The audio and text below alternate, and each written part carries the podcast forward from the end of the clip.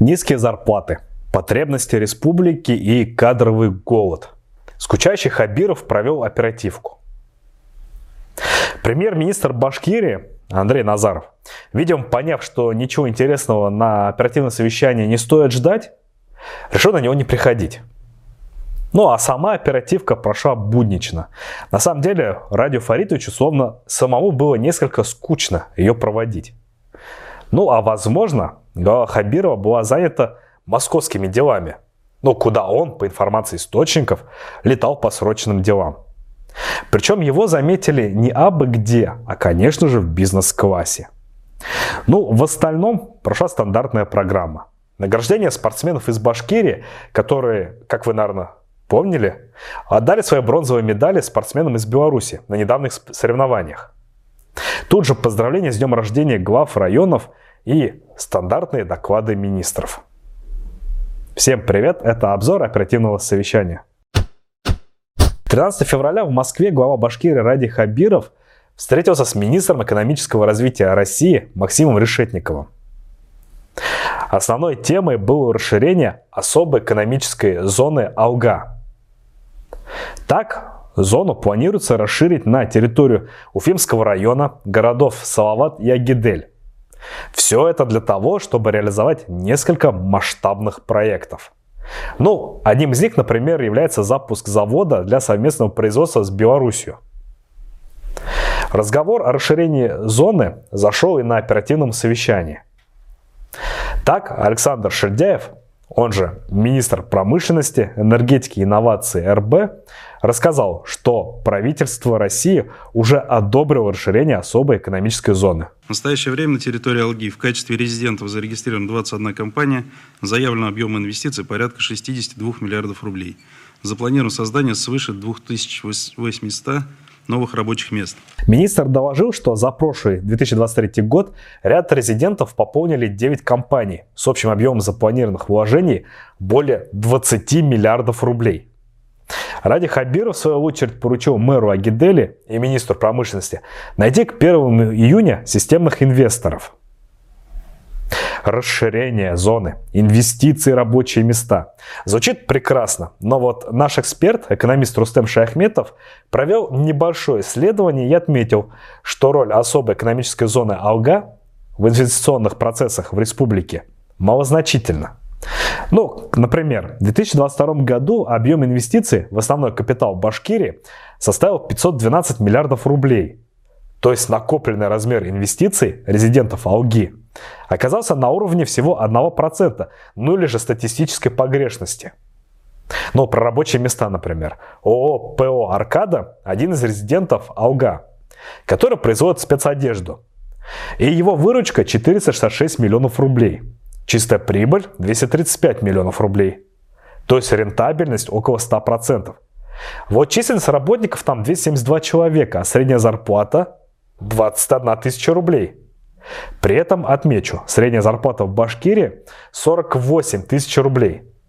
Ну, то есть зарплата работников резидентов ОС Алга почти в два раза ниже общереспубликанского уровня. И вот у нас в зоне Алга 272 работающих за нищенскую зарплату.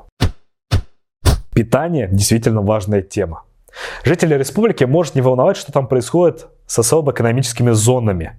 Но тема продуктов питания будет волновать всегда. Например, высокие цены на яйца – это самая горячая тема последних месяцев. Министр сельского хозяйства Ильшат Фазарахманов доложил, что в республике по итогам прошлого 23 года достигнуты целевые значения продовольственной независимости. По его словам, региональные производители обеспечивают жителей республики основными видами продукции. По словам министра, за прошлый год отгружено продукции на 160 миллиардов рублей.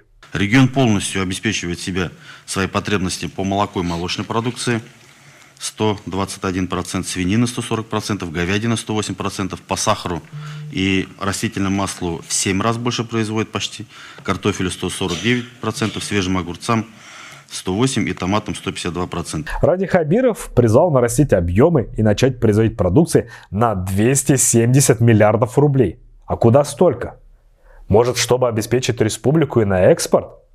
На самом деле, Ради Фаритовичу Важен не объем или куда будет направлена произведенная продукция.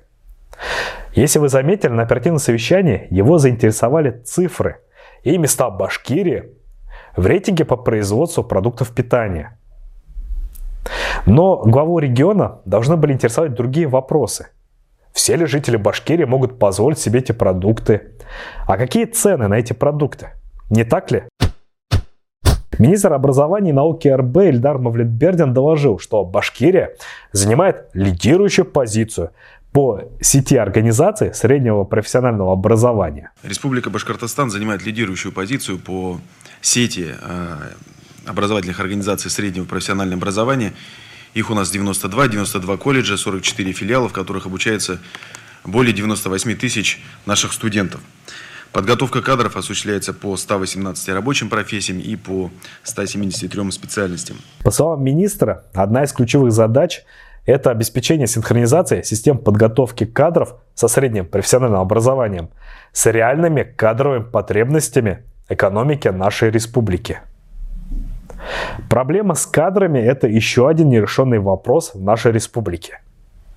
Ну, например, Уфимский промышленный завод ОДК «Умпо» активно набирает новых сотрудников и вообще планирует набрать около 5000 человек. Кстати, о проблеме набора кадров рассказывал сам управляющий директор завода Евгений Семивеличенко. Кстати, на одном из оперативных совещаний правительства Республики Башкортостан. Причем сейчас на заводе, по его словам, трудится 8200 человек, а их количество хотят поднять до 13 тысяч. Интересно, что проблему кадров можно было бы решить высокой зарплатой. Ну и действительно, завод, по словам руководства, пытается поднять среднюю зарплату до 100 тысяч рублей. И опять же, по их словам, в сентябре это им почти удалось. Средняя зарплата якобы поднялась до 98 тысяч рублей. Но реальность такова, что по рассказам наших читателей, которые там работают, обещанную зарплату получают лишь люди, которые уже давно работают в МПО, имеет большой опыт работы. А вот новоприбывших сотрудников якобы держат на стажировках на маленькой зарплате. Такой была стандартная оперативка со скучающим Хабировым. Ставьте лайки, подписывайтесь на наш канал, читайте нас на сайте, читайте нас в Телеграме, подписывайтесь на наш Телеграм-канал. И встретимся в следующих роликах.